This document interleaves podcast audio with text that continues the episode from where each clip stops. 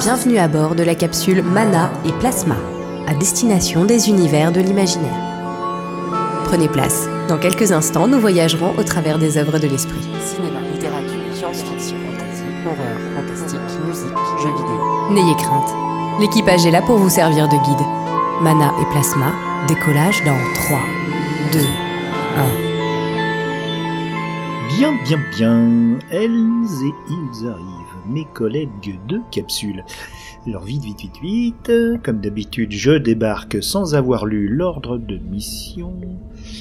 Alors, attends, c'est où Voilà. Euh, Mana et ah, voilà. Mana et Plasma a besoin de refaire la caisse noire pour payer l'hébergement du podcast, le site internet et éventuellement ses graphistes surexploités pour des vignettes magnifiques. Ah, bon bah c'est SF Theory et Chipo qui vont être contents. Sans oublier ces monteurs valeureux. Ah, ok, j'ai compris, c'était une blague. Ils auront jamais le budget. Cette quête, si vous l'acceptez, oh mince, j'avais le choix, donc, sera de récupérer un artefact dont la vente rapportera blablabla blablabla blablabla. Bah ça c'est du marquant chaud tout craché, j'ai deux pages de protothèse sur le weird. Et le new weird, alors, alors la fin... Voilà. La tablette à la Azred Ah bah rien que ça Ah, qui ai-je avec moi?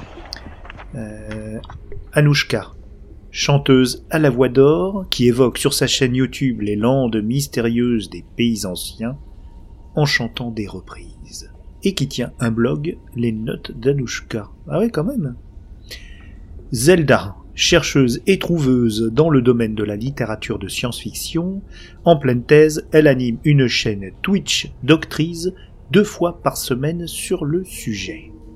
Waouh Et le troisième Alex Nikolavitch, écrivain, scénariste, traducteur, reconnu dans toute la profession, dessinateur émérite également et expert en à peu près tout, surtout des calembours et jeux de mots. Fichtre ah ouais, j'ai compris. Les nouveaux arrivent euh, chez Mana et Plasma, puis c'est l'ancien qu'on bisute. C'est trop injuste. Je vais faire genre... Ah, vous voilà. Salut les amis. Alors, prêt pour la mission? Bon, la grotte est là, voyez En route. Ça va être long, alors on n'a qu'à causer un peu en attendant. Anouchka, de quoi vas-tu nous parler? Ah bah écoute, euh, récemment j'ai joué à un super jeu de rôle, donc Doxa, et j'ai décidé d'en parler. C'est un jeu de rôle indépendant qui a été créé par Gabriel Togusa et Ephraim Bailey de la chaîne YouTube NovaCorp. Et je vais vous présenter d'abord un petit peu l'univers de ce jeu qui mélange post-cyberpunk et fantasy. Je me demande si on peut pas parler de New Weird. Oui, oui vu certains aspects, et c'est pas une totale dystopie contrairement à beaucoup d'œuvres euh, de cyberpunk. Ça exagère des aspects de notre présent, et ça se veut comme une satire. Bon, c'est assez violent. Il y a la présence de sexisme, de racisme, etc. Mais il y a également une bonne dose de second degré et d'humour qui, qui sont liés au côté satirique notamment. Dans cet univers, il y a une ressource euh, qui s'appelle l'éther. C'est la ressource principale. Elle permet de développer la technologie. Elle remplace un petit peu l'électricité et le pétrole.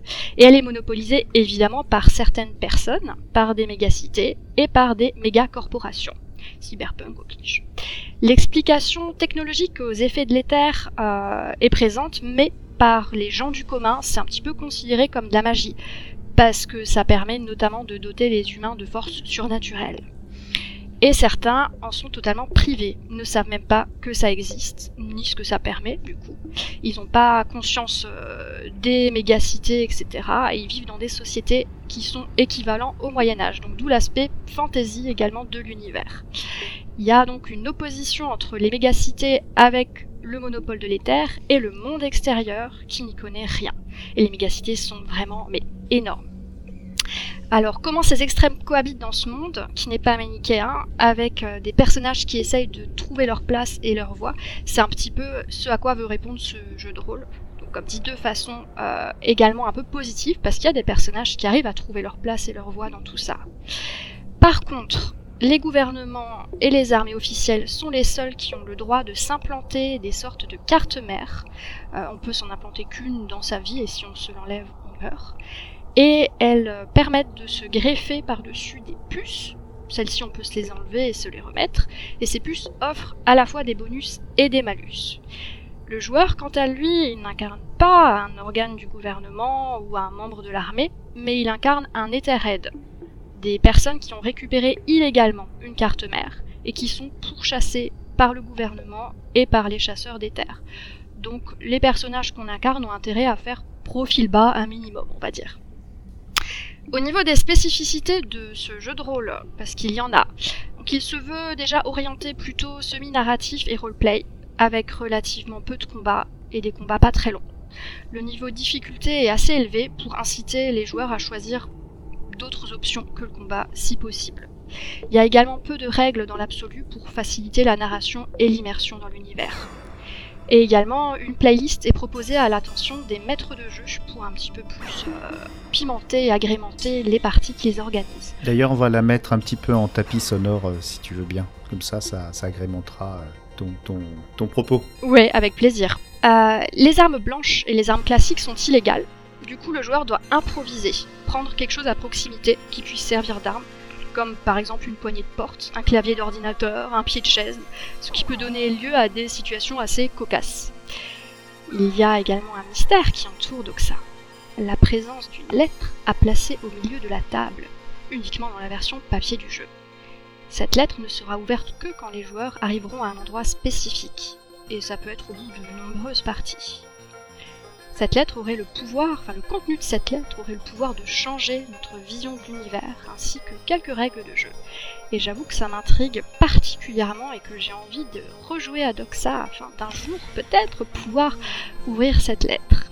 Et d'ailleurs, le but des personnages que l'on interprète et que l'on crée est de découvrir les mystères du monde de Doxa. Au niveau du contenu du jeu de rôle papier, il y a deux tomes, ce qui est assez particulier, ainsi qu'une centaine de cartes, de cartes à jouer, qui représentent les puces d'amélioration que l'on peut se greffer. Donc c'est assez pratique en partie parce qu'on récupère euh, les petites cartes, on les a soi, on voit les améliorations, on peut éventuellement les vendre, euh, etc. Donc il y a, un côté un petit peu plus interactif. Et le maître de jeu de son côté a également des cartes pour euh, les personnages qu'il interprète. Au niveau de ces deux tomes, qui est un peu curieux, bah en fait vous allez comprendre le pourquoi du comment. Il y a un premier livre avec les règles ainsi qu'un certain nombre de missions et de scénarios suggérés et des personnages pré-tirés. Après, évidemment, les maîtres de jeu peuvent créer plein de scénarios de leur côté, plein d'autres personnages, etc. Mais là, on va dire, c'est une petite base.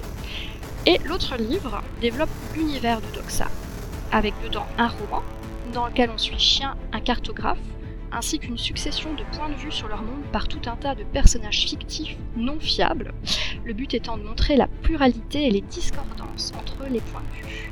Je trouve ça assez intéressant comme approche. En fait, ils, pas voulu, enfin, ils n'ont pas voulu créer un, livre qui soit un, banal livre de règles avec une encyclopédie, mais plutôt permettre aux maîtres de jeu et aux joueurs de découvrir euh, l'univers de façon un petit peu plus sympathique par le biais d'une vraie histoire. L'univers est donc présenté sous la forme d'un carnet de voyage, avec un personnage qui parcourt de nombreuses régions dans le but de les cartographier. Il s'appelle Chien et il la parcourt avec son épouse et leur enfant Android. Et apparemment, il leur arrive pas que des choses joyeuses et euh, l'histoire a l'air de prendre assez rapidement un tournant plutôt tragique et d'être intéressante en tant que telle. Moi, je ne l'ai pas encore lu, mais je le ferai sans aucun doute euh, à un moment ou à un autre. Et pour que les maîtres du jeu puissent se repérer dans tout ça, il y a un code avec des symboles pour savoir ce qui est uniquement de la description, par exemple qui peut leur servir pour créer un scénario dans un lieu particulier, ou ce qui relève uniquement de la narration. Donc quand ils sont amenés à vouloir justement créer euh, un scénario ou faire se rendre les personnages dans un endroit, euh, il va pouvoir, enfin le maître de jeu, jeu, va pouvoir se servir de ces parties-là pour, euh, pour avoir une description un petit peu plus réaliste par rapport au lore du jeu. Les illustrations qui sont présentes dans, les deux livres font partie du monde et ont une justification. Par exemple, sur la carte du monde, on voit uniquement les mégacités, et c'est parce qu'il s'agit de la carte officielle. Donc c'est assez intéressant de savoir qu'il y a un petit peu ce, ce double niveau euh, d'interprétation euh, des images. Et ces illustrations sont d'ailleurs magnifiques et ont été faites par des artistes avec des styles très variés, comme Lunart, Intuitive Design, Bart Chorzewski, Chorzewski, Kenny Kong et Lolikata. On On a également une fiche personnage à disposition qui est téléchargeable sur euh, le site internet. Et elle est plutôt intéressante parce qu'elle réussit l'exploit de ne pas être trop longue et en même temps de contenir toutes les informations dont le joueur a besoin sur euh, une page. Quand on crée un personnage, il y a également une possibilité qui est chouette au niveau du spectre de genre. On peut le positionner par rapport à son sexe physique et à son genre selon les clichés de la société. Donc il y a deux axes. Il y a l'axe du sexe physique, où on met là où on veut, et l'axe du genre selon les clichés et la perception de la société. Donc on peut par exemple créer un personnage de sexe masculin, mais qui soit genré plutôt au féminin, ou un personnage complètement neutre, et tout un tas d'autres combinaisons. Il y a uniquement 5 compétences, ce qui facilite un petit peu le, jeu, qui, sont des statistiques sur 20, 20 étant le plus haut et le lancer de dés se fait uniquement en situation stressante. Donc pour une action banale, on ne va pas lancer des dés à, tout bout de champ. Ça va être si on est poursuivi, par exemple, par des ennemis, ou qu'on a un temps limité pour rechercher un livre dans une bibliothèque, par exemple. on va utiliser un des 20 et il doit donner une valeur inférieure ou égale au niveau de compétence du joueur pour réussir l'action. Et comme les valeurs de compétence sont assez basses, ce qui n'est pas peu dire, il y a la possibilité de faire un sacrifice pour réussir son jet. Par exemple, si la compétence est de 7 et que le résultat au G est de 8, il y a la possibilité de sacrifier un point de vie pour réussir malgré tout son action. Il y a plein d'autres sacrifices qui sont possibles et ils sont indiqués sur la fiche de personnage. Sur cette fiche jour, on peut voir des caractéristiques roleplay avec une échelle qui permet de situer la position de son personnage par rapport à certaines idéologies. Par exemple, s'il est plutôt hip-hop ou metal, plutôt pro-body ou trans-body au niveau des modifications corporelles, plutôt en faveur du progrès culturel ou de la tradition. Et il y a comme ça encore quelques autres euh, idéologies. Ça permet euh, bah, de, situer son personnage et puis pour le créer, d'avoir euh, une meilleure idée en tête de comment il peut réagir dans tel ou tel type de situation face à tel ou tel type de personne. Au niveau de ce jeu, la genèse est également assez intéressante. Euh, donc j'ai eu l'occasion de jouer avec Gabriel, un des deux euh, co-créateurs. C'est quelqu'un qui a vécu une mauvaise première expérience de jeu de rôle étant adolescent, alors que le concept l'intéressait beaucoup. Et du coup, il a décidé de faire son propre jeu de rôle avec son ami Ephraim. Le cyberpunk était un univers qu'il attirait depuis son visionnage d'Akira quand il était petit, et tous les deux ont décidé de faire des recherches, de lire et de regarder un maximum de choses possibles sur le cyberpunk dans l'ordre chronologique de sortie des films, des animes et des livres, pour pouvoir un petit peu intégrer toutes ces références à leur jeu de rôle, et puis en tirer aussi ce qui leur plaisait le plus. Ça leur a beaucoup plu, euh, ça plaisait à leurs amis joueurs, et ils ont décidé de professionnaliser ce jeu. Ça a été écrit tout de même sur 6 ans, il y a eu une évolution des questionnements et de l'écriture. Gabriel est notamment passé par une fac de lettres entre-temps, donc ça lui a permis de retravailler des choses au niveau du style.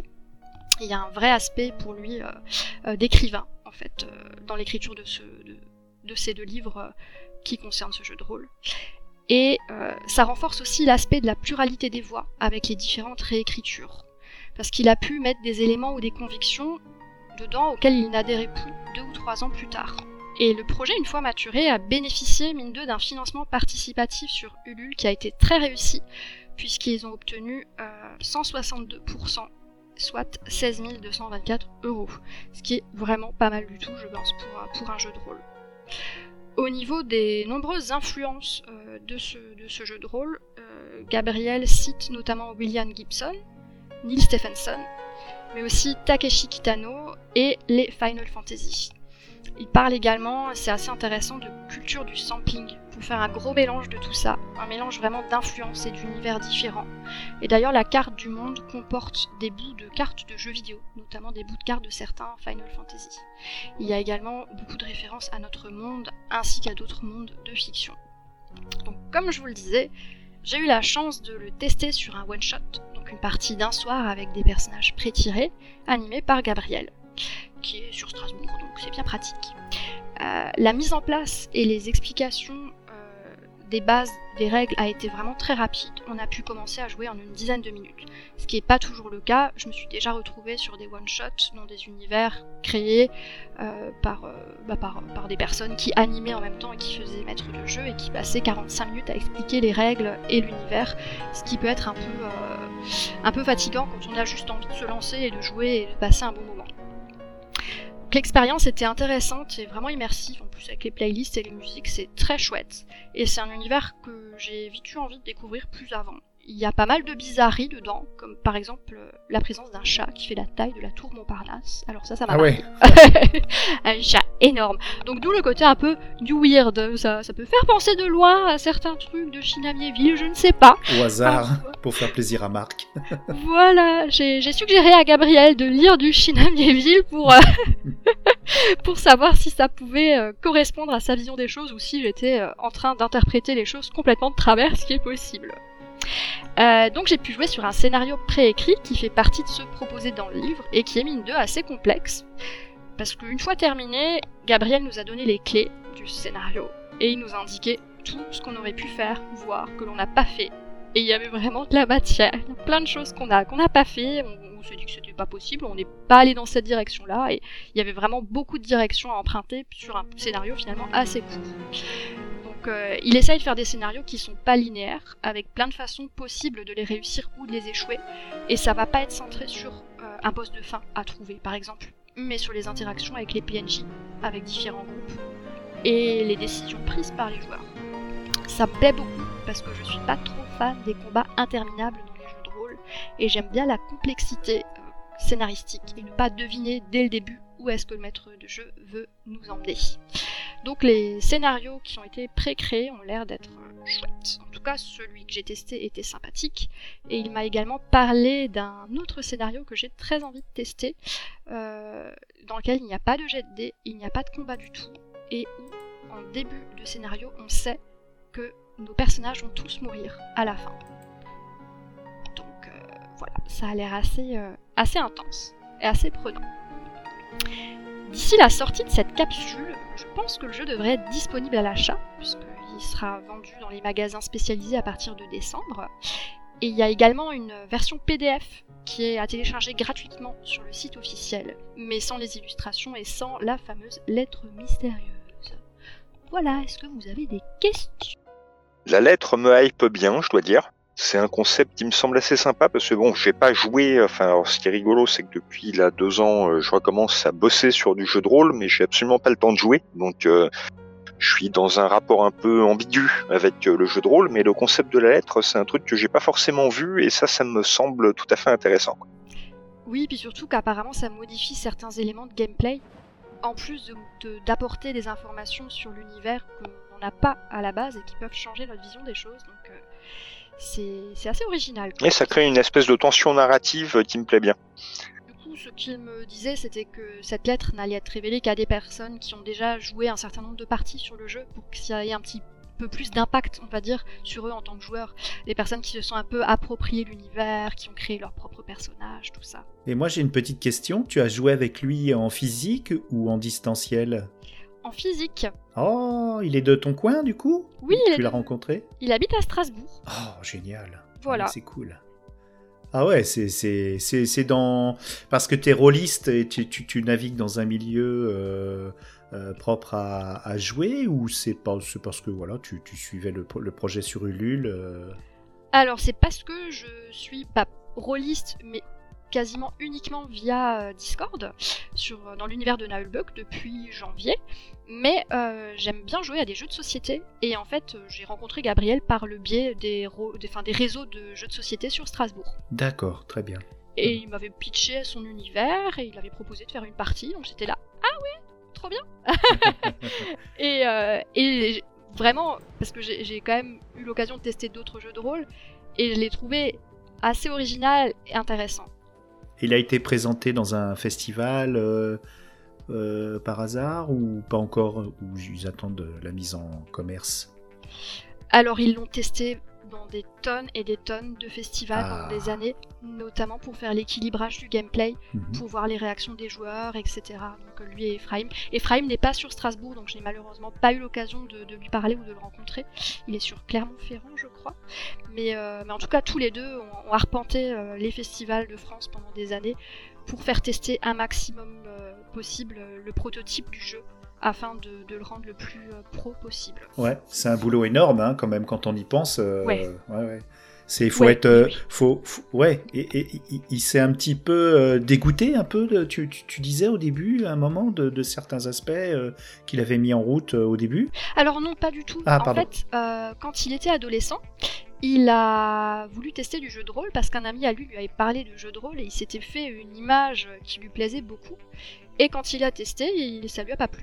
Ah d'accord. Ok, c'est le jeu de rôle en, s'est dit- en soi-même. ouais. Voilà. Et du coup, il s'est dit ah bah je vais en faire un euh, à ma sauce. Bon après par la Ah. suite, il a pu jouer à d'autres jeux de rôle qui lui ont bien plu, notamment Cthulhu, je crois. Parce que sur le site, effectivement, il, il- il parlait, euh, il parlait d'une influence Cthulhu que j'ai pas, j'ai Oui. pas trouvé évidente dans les, les visuels et, et tout ce que tu nous as raconté. C'est pour ça, j'étais étonné.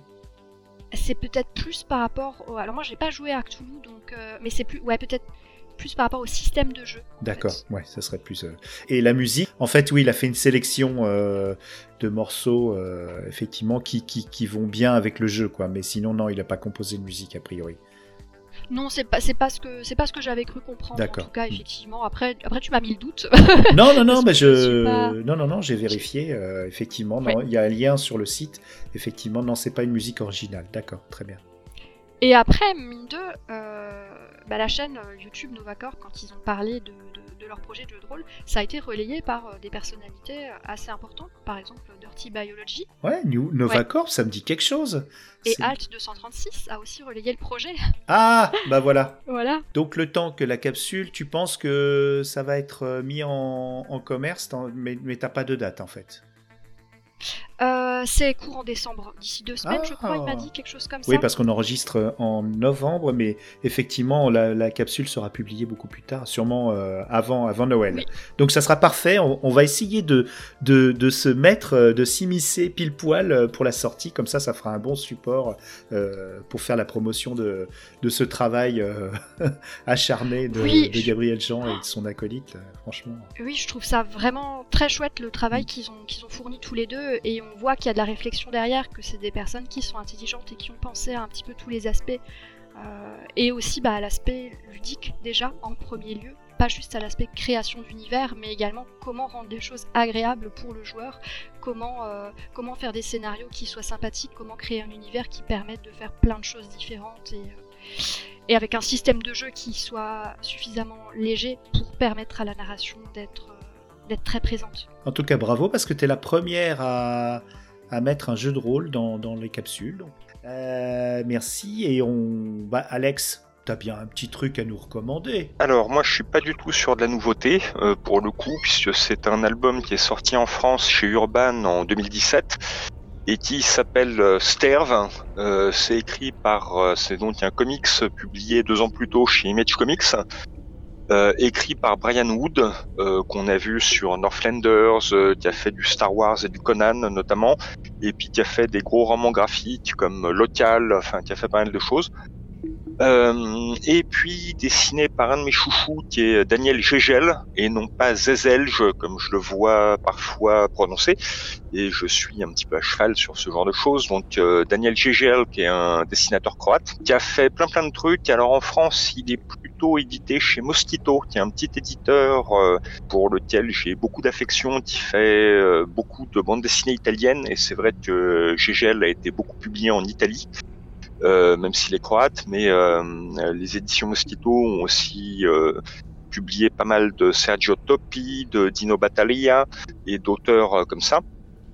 Et donc euh, Gégel, on l'a vu notamment l'année dernière sur une euh, sur une bande dessinée sur Van Gogh. Euh, on a vu sur pas mal de trucs un petit peu flirtant avec euh, l'anticipation comme euh, Rex, euh, sur des choses chez Vertigo comme euh, Congo Bill. Il a fait du Hellblazer, il a fait pas mal de choses. On l'a vu sur des westerns aussi avec avec Brian Azzarello.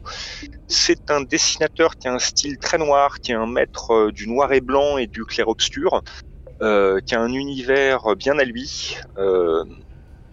et donc les histoires, quand il s'écrit lui-même ces histoires, on est des choses comme King of Necropolis, c'est des choses d'une noirceur absolue qui vont bien avec son style graphique. Euh, sur Rex, c'est du travail en couleur. Donc c'était publié chez Image Comics. Euh, ce qui induit un style qui reste très âpre, mais qui est euh, plus adapté à la, à la mise en couleur justement.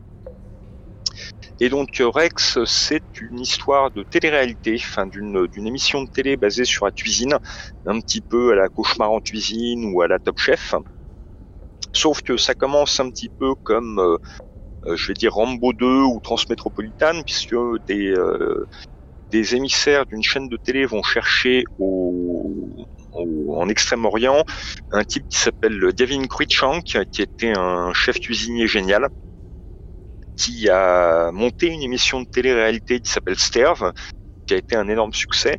Et ce succès a fini par lui peser euh, et il a disparu de la circulation. Il a lâché, il a lâché l'affaire. Et donc on le retrouve dans un bar euh, à Bangkok ou dans un coin du genre où il est en train de se mettre des mines méticuleusement, il a sombré dans la toxicomanie, l'alcoolisme, la misanthropie, etc. Donc on est dans le, un type de personnage que Warren Ellis aurait pu écrire typiquement, euh, extrêmement compétent dans son domaine, c'est un des meilleurs, mais complètement fracassé, euh, un personnage très euh, blessé de la vie, on va dire, Sauf que son contrat est encore en cours avec le network euh, chez qui il a lancé l'émission de télé. Alors l'émission de télé a été repris par, reprise par ses assistants, elle a continué en son absence.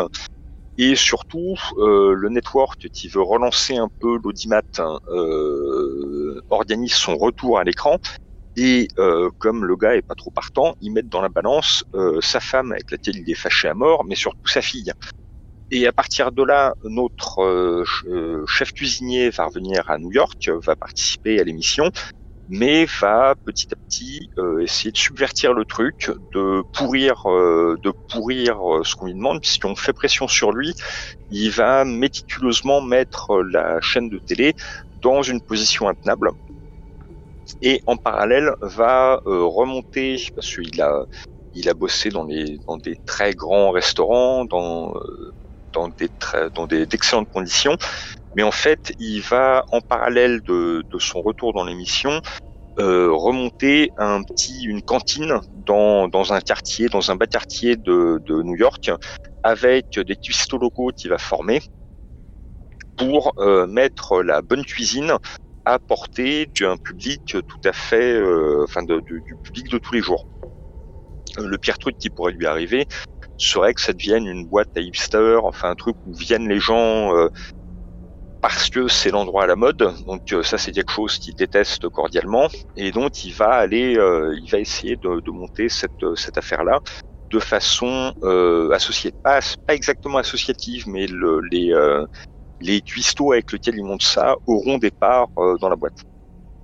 Donc il y a un côté très mauvais esprit, il y a un côté, enfin une espèce de parodie euh, de toutes les émissions de télé qu'on voit basées sur la cuisine, enfin les, euh, je pensais notamment donc à Top Chef, à Cauchemar en cuisine, mais aussi un dîner presque parfait ou ce genre de choses.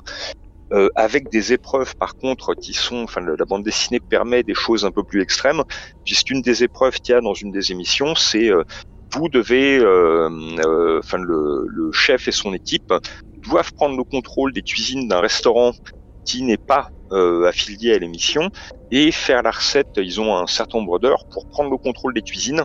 Donc c'est un raid euh, et un détournement et préparer les, euh, les recettes euh, de l'épreuve de l'épreuve prévue cette semaine-là dans l'émission.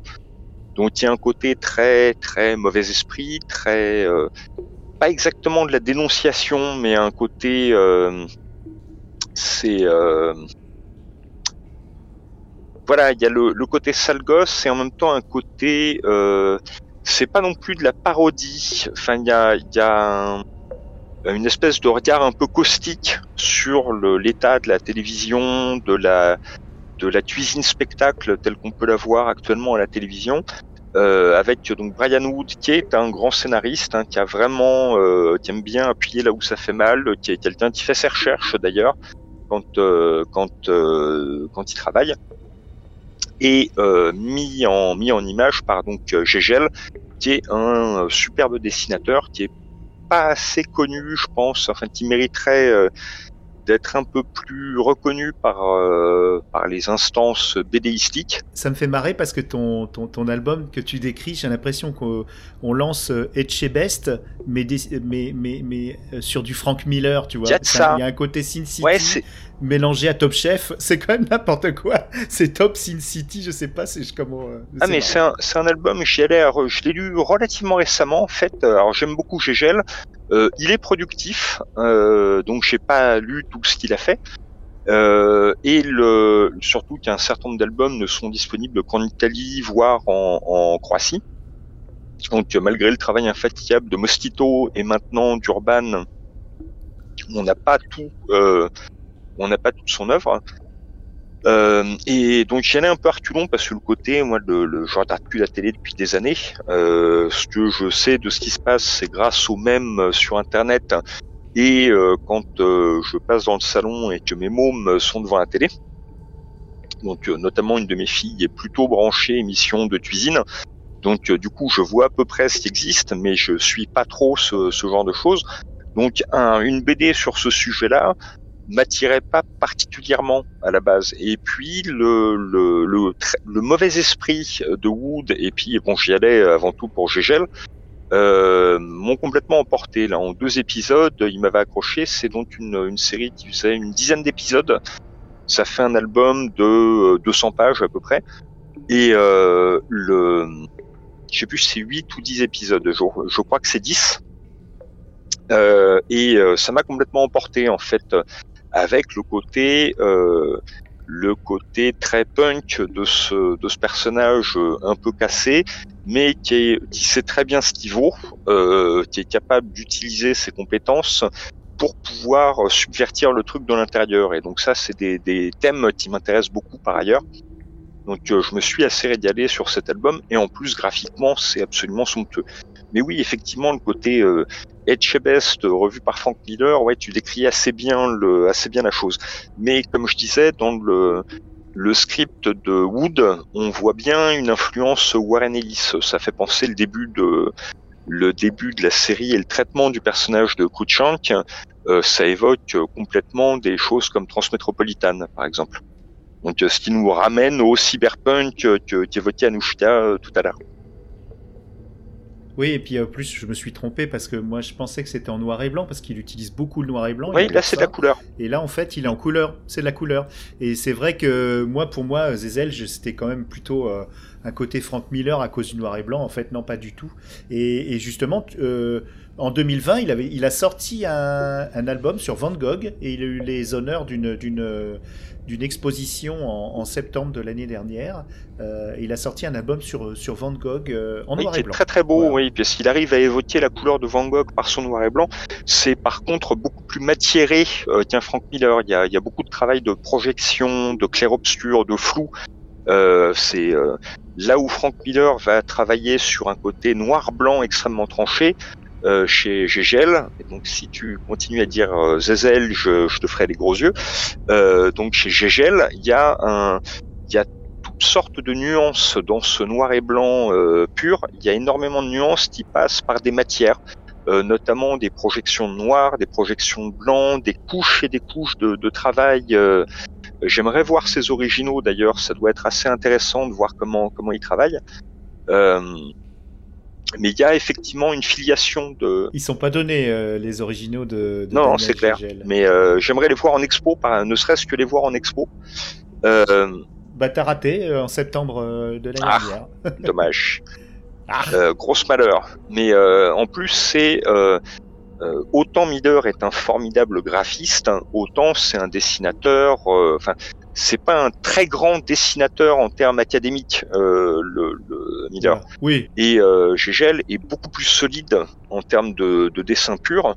Et graphiquement, il arrive à bâtir sur tout le toute la tradition, notamment, euh, donc il a, il a commencé en Italie, euh, enfin il a commencé à démarrer à l'international par l'Italie, et il est héritier de toute cette tradition italienne euh, du noir et blanc très travaillé, bah, qu'on trouve notamment chez Battaglia et des auteurs de cette euh, classe-là. On dira jamais assez du bien de, des dessinateurs italiens qui ont, qui ont forgé toute ma jeunesse dans les petits, les petits illustrés. Ah bah, Fumetti, c'est euh, c'est la vie. Hein. C'était alors oui, ouais, ouais, ouais, et puis, puis, puis tous les il y avait beaucoup d'Espagnols, mm. c'est vrai. Les Espagnols sont très forts, mais les Italiens, eux, ils fournissaient, ils fournissaient, c'était extraordinaire.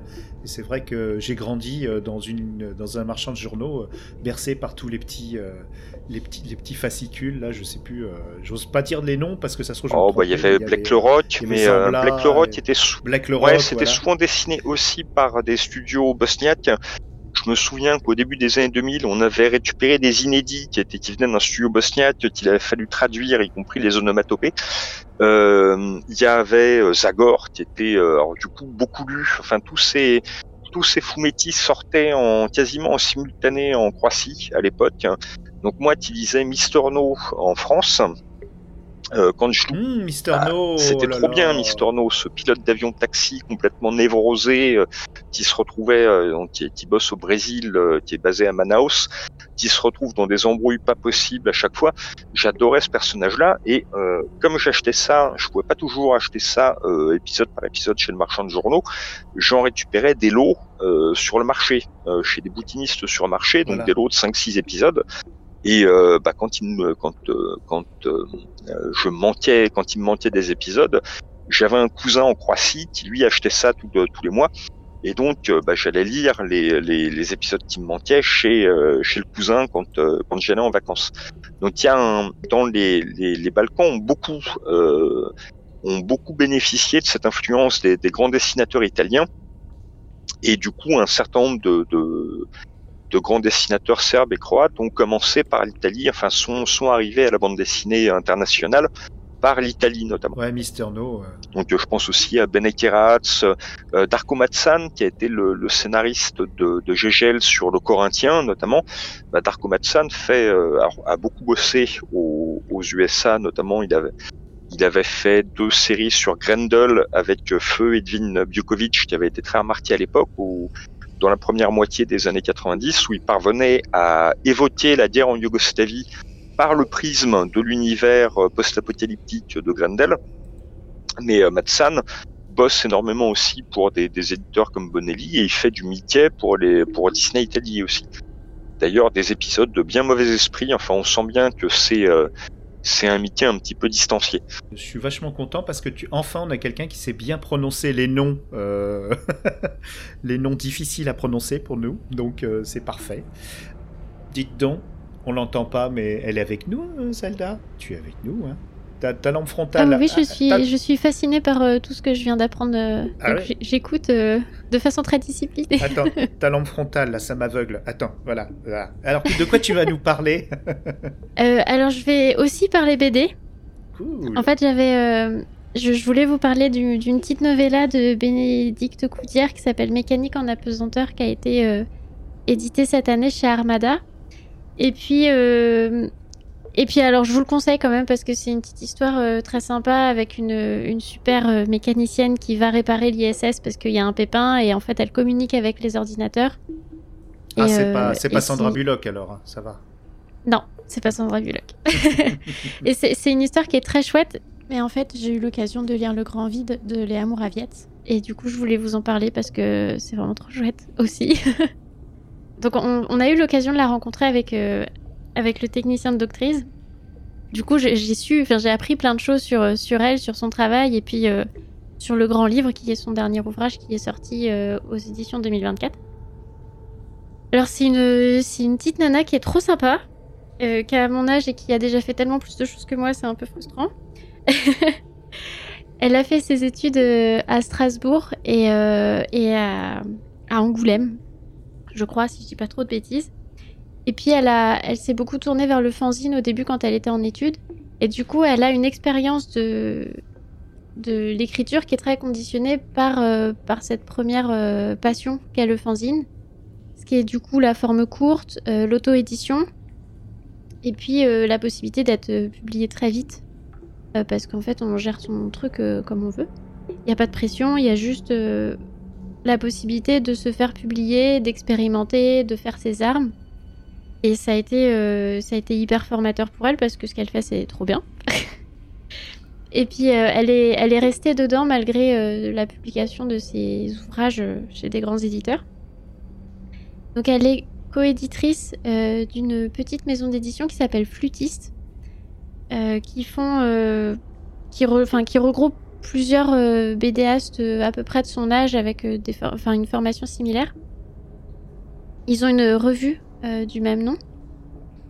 Et euh, ils travaillent sur euh, des récits collaboratifs. euh, ils font un peu de, de l'édition euh, artisanale, un peu comme notre ami Saïd. Donc ils réfléchissent beaucoup. au- Ah oui, ils font leur livre eux-mêmes euh, un petit Ouais, peu. euh, ouais, c'est ça. Ils ont une vraie approche euh, de la sérigraphie. Et ça se sent d'ailleurs dans le grand vide. Il y a, il y a une vraie réflexion sur euh, les techniques d'impression qui donnent tout ce charme aussi, euh, tout, tout le charme de cette histoire. Et euh, notamment parce qu'il s'appelle Loubapo. Donc c'est une petite référence à, Loulipo, euh, l'ouvreur de littérature potentielle, qui est un truc qui a été mis en, œuvre par Raymond Queneau, entre autres, et qui est toujours euh, en route. hein. Il y a encore des, Oulipiens et des Oulipiennes. Et euh, donc elle, euh, est sensible à, à Lou Bapo, qui est l'ouvreur de bande dessinée potentielle, et ça se ressent aussi également dans son, travail parce que elle nous a dit qu'elle pensait à chaque ouvrage selon un- une technique qui serait pour elle un challenge. Parce qu'elle, euh, comme toute personne qui dessine, elle considère qu'elle dessine pas si bien que ça, évidemment. Mais alors qu'en fait, euh, enfin, c'est vraiment très, très, très, enfin, c'est un plaisir de la lire et, visuellement, c'est assez impressionnant. Et pour le grand vide, elle s'est donné le challenge de travailler sur la perspective qu'elle savait pas très bien faire.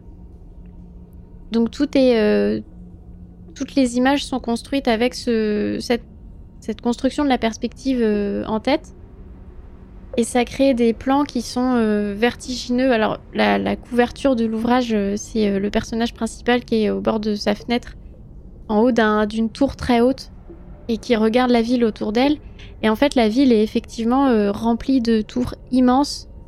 Mais c'est genre, c'est genre New York, mais en, en plus cauchemardesque, avec des, des gratte-ciels partout, mais que des gratte-ciels. À perte de vue, pas d'espace vert, euh, à peine la place de circuler, enfin, un, vrai euh, cauchemar euh, urbain. Et d'ailleurs, en plein milieu de l'ouvrage, il y a une double page qui est magnifique, avec une vue plongeante sur cette ville, avec des buildings qui s'étalent à perte de vue au-delà de l'horizon. C'est très très impressionnant d'un point de vue du dessin et c'est extrêmement angoissant par rapport à l'intrigue parce qu'on on se sent vraiment piégé dans cette ville qui n'a pas de fin, euh, qui est construite tout en verticalité, qui, est très euh, un vrai sentiment d'emprisonnement au final. En fait, elle travaille avec, euh, elle travaille à l'encre de Chine. Donc elle fait tous ses dessins à l'échelle. Donc le livre tel qu'on l'a entre les mains, c'est l'échelle à laquelle elle a dessiné ses planches. Et elle la fait tout à l'encre de Chine et ensuite elle numérise euh, ses dessins et elle travaille, elle prépare une, une impression Pantone.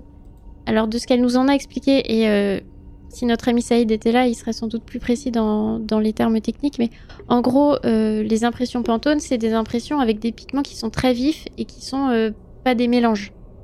Donc quand on imprime en Pantone, on imprime une couleur euh, directe. Et donc elle, elle travaille sur de l'encre de Chine, donc du noir.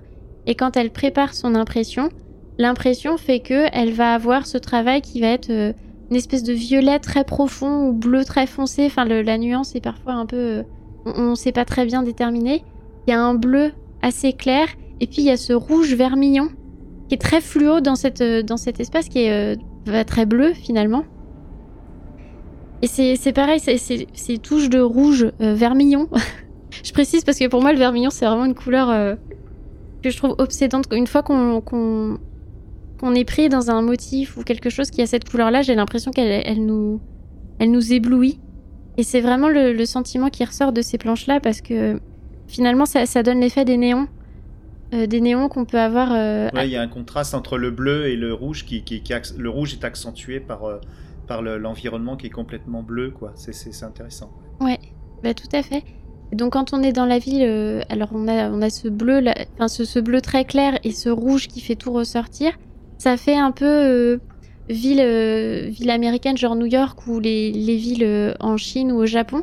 Et elle, elle a fait un Erasmus à Shanghai. Et du coup, j'ai vraiment l'impression qu'il y a cette espèce de, de, de bouillonnement de la ville euh, qui ressort dans ses dessins, dans ce livre-là. Parce que le rapport à la ville est vraiment euh, très étouffant et en même temps, on a l'impression qu'on peut pas vivre en dehors. Parce que ce qui enfin, le postulat du livre, c'est que on a cette ville-là qui est euh, ultra médiatisée. euh, Il y a vraiment des- des- du bruit partout, mais du bruit sonore, du bruit visuel, c'est très oppressant. Des publicités aussi partout. Et, alors, c'est pas des publicités, ce sont des noms. Ah oui, c'est vrai, il y a son nom en plus. Oui, parce que l'intrigue repose sur le fait que euh, les, les gens existent euh, grâce à la présence. Et pour avoir de la présence, il faut que les gens se, se souviennent de nous, nous connaissent et connaissent notre nom. Et donc notre nom a une valeur sociale qui est extrêmement forte parce qu'elle est la, notre condition de vie, en fait. Si les gens ne connaissent pas notre nom, eh ben on, tout bêtement, on meurt. Enfin, tout bêtement. On finit par mourir. C'est comme dans les réseaux sociaux. Bah, euh, je pense ouais, qu'il y, a- Ouais. il y a- il y a un petit rapport là-dessus. euh.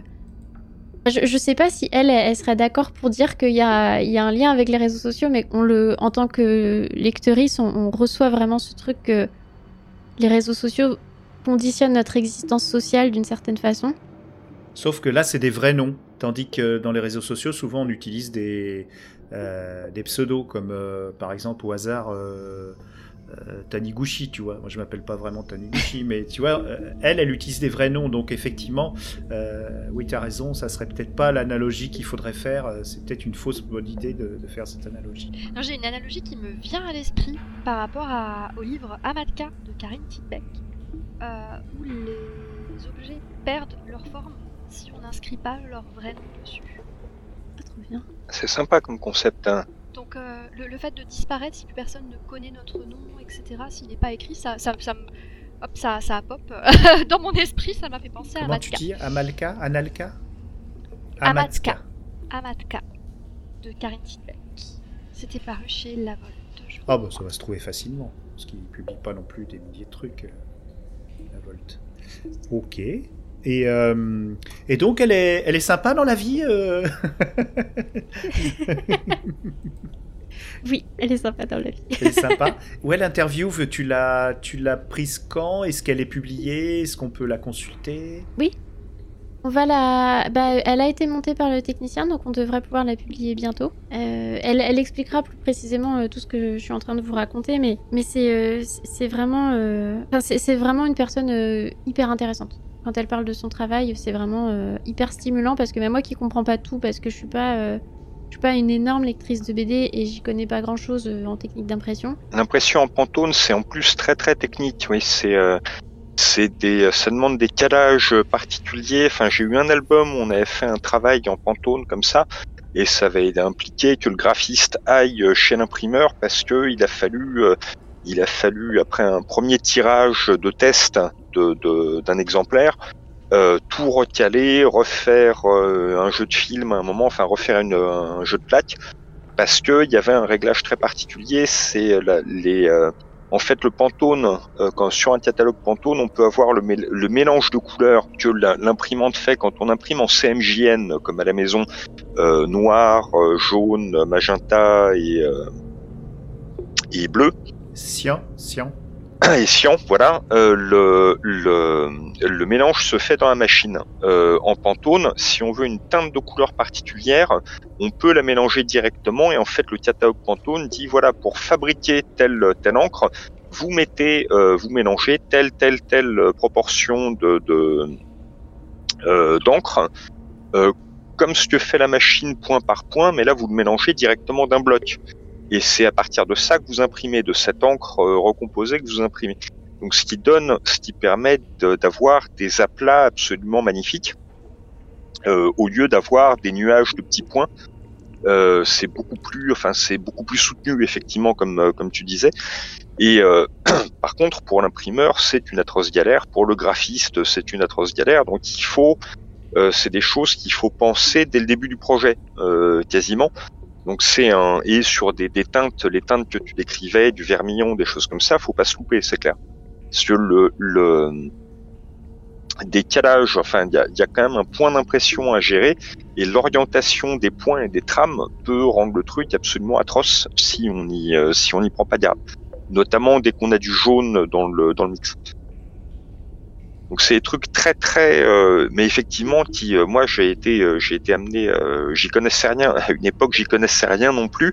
J'ai été amené à voir ça de près quand, quand, bah, quand un de nos albums ou avec le, le, dessinateur et le graphiste qui travaillait derrière avait eu à gérer ce genre de problématiques et moi j'ai suivi ça de près. j'ai appris plein plein de trucs. C'est absolument étonnant de, de voir de voir travailler à ce niveau-là les, euh, et du coup sélectionner aussi le bon papier qui va réagir correctement à l'encre parce que ça aussi ça a une énorme importance euh, le, un papier pas adapté à ce genre de jeu peut donner un truc absolument crado à l'arrivée. Bah, elle, elle a, elle, du coup, elle s'est fait éditer aux éditions 2024 et mmh. c'est une petite maison d'édition euh, indépendante et ils sont vraiment très à l'écoute, en tout cas de ce qu'elle disait. Ils sont vraiment très à l'écoute des, des, attentes des auteurs. Et, euh, et, elle, avec son expérience du fanzine, elle était de toute façon pas dans une polychromie euh, hyper étendue. Mm. Donc de toute façon, elle travaillait euh, souvent avec très peu de couleurs. Et, et, là, pour elle, ça a été. Elle nous a expliqué qu'elle était prête à, à, réduire encore plus les nuances de couleurs. Et quand on, on lit l'ouvrage, on a quelques nuances de bleu clair, mais globalement, il n'y a pas. Enfin, il y a que trois couleurs qui, qui transparaissent euh, de façon majoritaire. Quoi. Ou une bichromie ou une trichromie, ce qui permet des choses tout à fait intéressantes aussi parce qu'on utilise deux ou trois encres avec des couleurs marquées, mais après on peut gérer des dégradés aussi. Ça c'est euh, une fois qu'on a sélectionné ces encres, on peut gérer tous les dégradés qu'on veut. Euh, comme on le fait avec des encres normales, enfin comme on le fait en quadrichromie classique. Et ça rend des, ça rend des trucs incroyables. Enfin, c'est hyper euh, immersif en fait, comme, euh, comme résultat. Et c'est très élégant, oui. Ouais, parce que moi j'étais un peu étonnée quand j'ai commencé à, lire la BD parce que je, suis un peu, je neuneux, mais j'aime beaucoup quand il y a plein de couleurs. Et, euh, et, en fait, ça marche très bien. Ça marche très très bien parce que la plupart du temps, il y a qu'une couleur où on sent que c'est vraiment l'encre de Chine qui est, euh, juste travaillée euh, en impression comme ça. Et ce qui est, très intéressant, c'est qu'on voit la texture de l'encre de Chine par impression.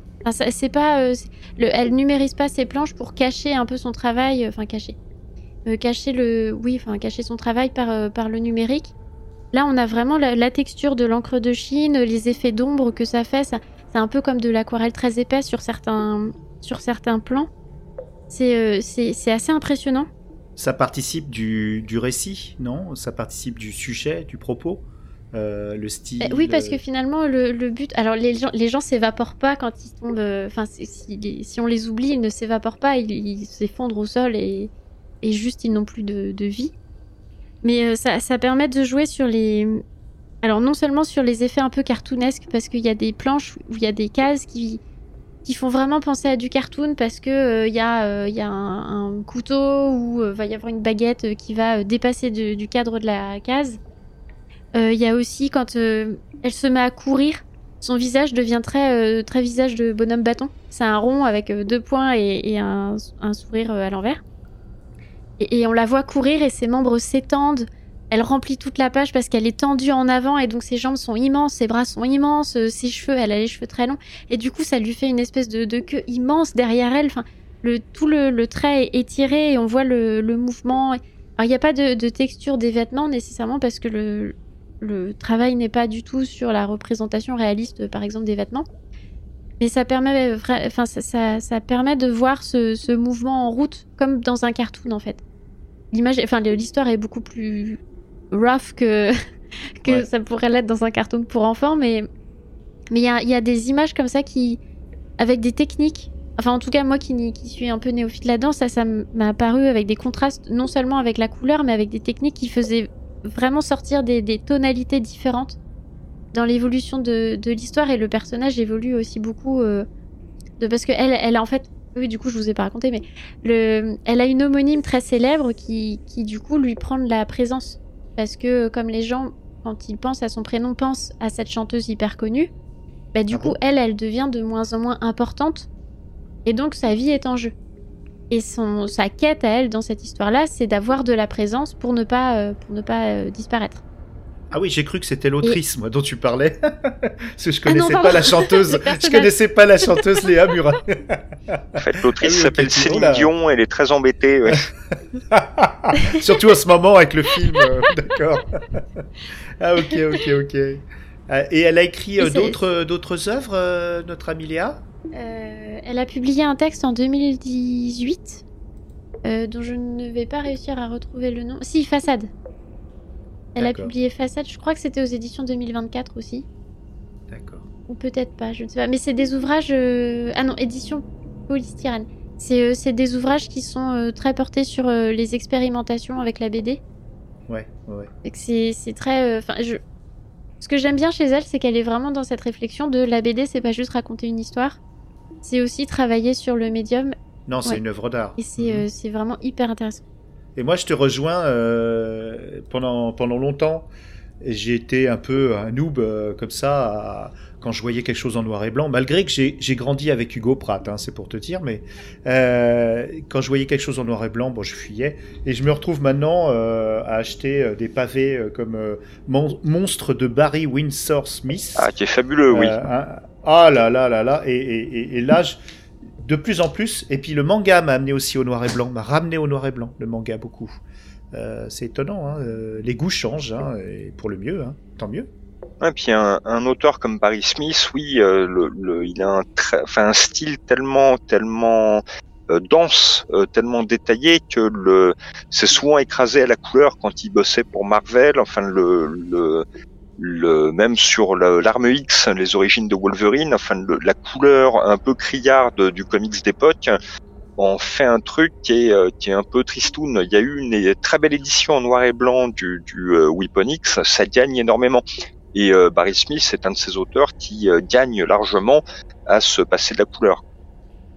Et, qui justement joue aussi avec, euh, avec l'apparente simplicité, le côté un peu naïf qu'on pourrait attribuer à Léa aussi, alors que c'est pas du tout naïf, c'est vraiment fortement travaillé et c'est ça joue sur les, les corps. Il y a des planches où, où, ça joue énormément sur les corps, comme tu disais, quand elle court, euh, et même euh, elle dessine extraordinairement bien, hein, ça se voit dans- puis même les, les perspectives euh, de la ville, tout ça ça, ça, ça, ça a dû demander un travail énorme et euh, très méticuleux. Franchement, euh, c'est une belle découverte. hein. Merci Zelda.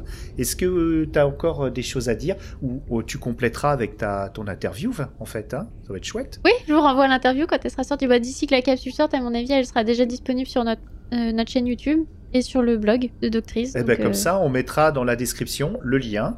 Euh, donc vous trouverez le lien euh, de, de, ton interview. Non, franchement, euh, alors là, euh, je suis épaté. hein. Moi, je, je me sens un petit peu, euh, je vous avouerai, un petit peu faible avec ma recommandation, mais, mais pas tant que ça. Parce que moi, je vais vous parler de manga. Donc, on a parlé jeu de rôle avec une forte identité visuelle, puisqu'il y a pas mal de, de visuels depuis de- de- de- sur Doxa. On a parlé de bande dessinée avec Alex de, de bande dessinée avec Zelda. Et moi, je vais vous parler d'un manga, d'une autrice, un manga euh, plutôt indépendant, euh, d'une autrice euh, japonaise, bien sûr, Yuna Hirasawa, qui a sorti en France chez, c'est chez Glénat. C'est qualifié de seinen, mais honnêtement, je pense que ça sort un peu du, du genre. Et ça s'appelle Terrarium. Alors, pour vous dire, on a tous parfois des types de narration un peu doudou, quel que soit le genre, et puis des rythmes de narration aussi, euh, qu'on aime bien retrouver au fil de nos lectures. Avec le temps, on s'aperçoit peu à peu que vraiment, quand on tombe sur une œuvre qui, qui rappelle ce type de narration, et parfois le rythme, eh ben, on, est tout de suite capté. Alors, euh, moi, petit à petit, j'ai découvert euh, cet appétit pour, pour le style que je vais vous faire découvrir petit à petit. Par rapport à Blame de Tsutomu Nihei, euh, avec les errances d'un cyborg taciturne durant des milliers d'années dans des décors cyclopéens, ou l'exploration d'un vaisseau euh, genre euh, Rendez-vous avec Rama, avec un, héros qui s'appelle Lupo. C'était le, héros de la belle surprise BD française que fut Iron Mud. Toujours en noir et blanc, hein, tu vois, des, des- romans graphiques en noir et blanc, d'Amaury Bunken ou enfin euh, l'expérience littéraire euh, folle de Greg Beer dans sa trilogie euh, Éon. Éon, non c'est Éon, c'est pas Éon. Euh, petit patapon. Et De- on ce que- rentre du boulon. ouais, exactement. en tout cas, en tout cas, moi, ce que j'aime, eh ben, ce sont les archéologies gigantesques, mystérieuses et, si possible, abandonnées, mais un petit peu périlleuses. Euh, J'adore l'exploration contemplative de ces lieux gigantesques. Euh, ben, un peu comme euh, ces cavernes hallucinées dans lesquelles on est les amis. Donc la balade dans ce type d'environnement, avec une envie d'en retracer le passé glorieux, avec un mental d'Indiana Jones du lointain futur, ça, ça me plaît. Et j'ai tout trouvé ça d'un coup. Tout, tout ensemble dans ce manga qui est en cours de parution, donc Terrarium. Euh, L'auteur Yuna Hirasawa, qui est indépendante, elle n'a pas un gros studio, je crois qu'ils sont que deux avec elle. hein. Elle est, elle est, je la soupçonne d'être encore amateur, de pas vivre euh, vraiment du manga. Et euh, elle a été publiée dans, un, dans une petite maison d'édition qui a, qui, a plus, qui a deux magazines, qui s'appelle Flex Comics, et qui par contre est très... très euh, comment dire, elle est très active euh, au niveau du, numérique. C'est-à-dire qu'elle elle arrive à bien euh, diffuser en numérique et à la fois en papier. Elle a, vraiment réussi le passage au 21e siècle. Et du coup, du coup Flex Comics a été investi par DC, par DC Comics. pour son savoir-faire et donc on en entendra parler sûrement de nouveau. Alors euh, Flex Comics donc euh, a fait confiance à Yuna Hirasawa, euh, dont c'est la première œuvre, euh, pour raconter les pérégrinations. Non, Alex, je n'ai pas ouvert le dico des synonymes. Je connaissais d'avance ce mot. Je t'ai entendu lever les sourcils. Hein. Pérégrination. Mais, mais, mais, mais, mais, donc les pérégrinations de Chico et Pinot. Alors oui, ça fait euh, duo de clowns. Mais bon, Chico est une jeune fille, bon, comme toujours dans les mangas japonais, âge incertain, mais euh, qui fait un peu jeune ado, mais qui est très savante. Elle est technologue, enquêtrice assermentée par une administration dans une colonie centrale, enfin un endroit euh, plutôt encore qui tient debout. Et elle est à même d'enquêter pourquoi le monde clos de Terrarium, une, sorte de d'archéologie ou un vaisseau, une arche souterraine, on ne sait pas trop, euh, qui est une succession de biotopes, euh, d'écosystèmes complètement détraqués. Et elle est à même euh, également d'opérer des robots et des cyborgs. C'est une vraie championne, hein, franchement, elle a tous les dons. Elle est secondée et protégée par Pino, son petit frère, qui a l'apparence d'un bon gros robot débonnaire, parce qu'il a été cybernétisé, pour une raison qu'on saura plus tard dans le récit. Elle-même est un cyborg puisqu'elle a euh, un exosquelette pour pouvoir marcher. Enfin, en tout cas, ils sont pas, sont pas super bien en point, mais euh, ce sont des, ce sont des têtes. Donc, du coup, on retrouve les codes techno de, cyberpunk à la Gun M, hein, euh, Battle Angel Alita pour les cinéphages. Et tous deux passent péniblement d'une colonie à l'autre, constatant la décrépitude rampante et le désœuvrement des rares habitants. C'est vraiment euh, quelque chose de crépusculaire, mais la joie des deux, des deux jeunes protagonistes et leur entrain, leur envie de, de, de sauver, euh, de trouver euh, une solution à leur mission euh, est communicative. On devine euh, à la fois des temps immémoriaux qui se sont écoulés, mais aussi des guerres euh, humaines fratricides, dévastatrices, qui ont laissé ça et là quelques pièges létaux. Euh, rien à voir avec Leto, hein, l'adorable compagnon de Zika, que l'on prend soin de saluer à chaque capsule, bien entendu, c'est obligatoire. Ils sont nos petits, nos petits, nos petits clowns. Ils sont à la poursuite de précédentes expéditions perdues, dont celle de leur mère, afin de sauver ce qui peut l'être. Alors soit l'archéologie, soit l'humanité, mais euh, on sent qu'ils n'ont pas beaucoup d'espoir. Mais bon, comme je disais, ils sont fougueux et ils sont toujours de bonne humeur, ce qui est sympa. Alors c'est un voyage plutôt bien dessiné, mais euh, j'ai fait euh, un peu de recherche et j'ai vu que des blogs euh, encensaient euh, le, dessin pour le faire passer pour quelque chose de, de- de- de- d'extrêmement soigné. Ce n'est pas le cas, faut pas non plus trop en demander, mais par contre, c'est quand même assez évocateur et ça fait appel beaucoup à l'imagination. Euh, Il y a que, de très rares planches euh, avec de grands décors. On n'est pas dans du Shuten ou du, du, du, euh, non plus. Mais franchement, c'est une lecture qui est assez exigeante dans le sens où justement ça fait appel à l'imagination. Euh, c'est correct, hein, mais c'est pas non plus, euh, c'est pas non plus le, grand soir. Il y a quelques scènes d'action, mais le ton est plutôt à, une réflexion sur le renoncement ou non euh, à une fin inéluctable. Il y a beaucoup de questionnements, c'est très intéressant. Les deux premiers tomes m'ont accroché par leur humanisme et l'évocation des drames est parfaitement amenée avec moins d'emphase que ce qu'on trouve dans ce type de manga. Parfois ils abusent un petit peu, mais là il y a juste ce qu'il faut, c'est pas trop appuyé.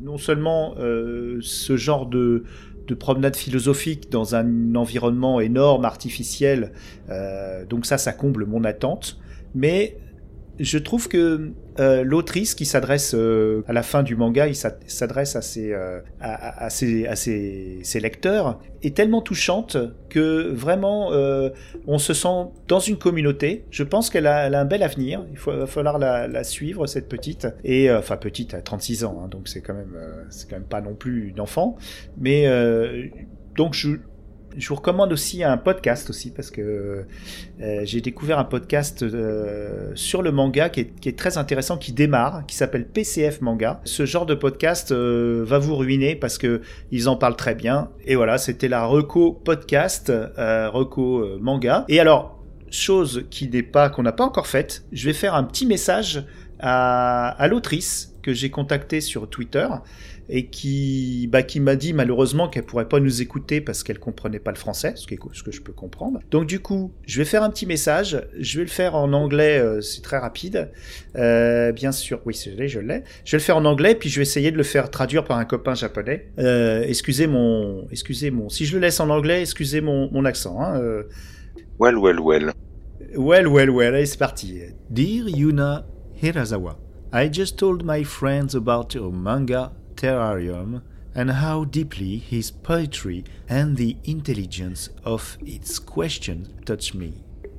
Please continue your excellent work of art, and we hope to greet you soon in France. Arigatou gozaimasu, Yuna Hirasawa. Voilà, donc euh, j'ai fait mon petit, mon petit mot, et puis je le calerai euh, peut-être en japonais. Euh, ça sera sympa d'avoir du japonais dans Mana Plasma. Alors les amis, est-ce que vous avez des petites questions sur Terrarium? Parce que je crois qu'on arrive près de l'endroit où se trouve la tablette. Pour part, je, je lis assez peu de mangas, je suis plus amatrice d'animé, parce que malheureusement, un manga, ça se lit extrêmement vite, et au niveau budget, il y a de quoi se ruiner assez rapidement. Mais j'avoue que, que le côté euh, univers, euh, enfin monde en ruine, euh, où on ne sait plus trop où sont les, les- les choses, etc., avec, avec ces robots, ça a l'air assez intéressant. Et, oui, et, euh, et, et d'ailleurs, c'est un manga, bon alors euh, ça vaut moins de 7 euros chez Glénat, et il se passe beaucoup de choses dedans, donc c'est vrai que c'est une lecture, euh, c'est une lecture lente et tranquille, et c'est une série en 4 tomes, donc il n'y aura pas euh, 40 tomes euh, comme certaines séries, donc euh, ça reste raisonnable comme achat. Effectivement, parce que si on se retrouve à acheter euh, des séries en 40 tomes euh, et encore une série, encore une pas. série, euh, c'est plus Mm, possible, mm, mm. c'est plus possible. Mais oui, et ce que tu disais sur le fait que ce soit, ça s'attire pas trop sur le pathos, parce que effectivement, dans l'animation et, et les mangas japonais, parfois il y a un peu tendance à, à aller, à aller au tire-larme euh, sur, sur les histoires un petit peu glauques ou terribles ou, tristes tout simplement. Bah, c'est c'est bien de trouver un, un juste milieu entre l'émotion, mais ne pas chercher à trop en faire et à trop insister sur le côté euh, pathétique euh, de certaines situations. Alors quand je parlais d'en face, c'était tu sais les les ouins, les ah, les, les réactions extrêmement. euh, Non là, il y a de l'intelligence. Il y, a, il y a des situations très tristes. Le premier tome, euh, on rencontre que des robots qui depuis 500 ans euh, euh, répètent toujours les mêmes tâches et, vivent un peu hors du temps, n'ont pas réalisé que les humains étaient partis euh, ailleurs ou morts, tout ça.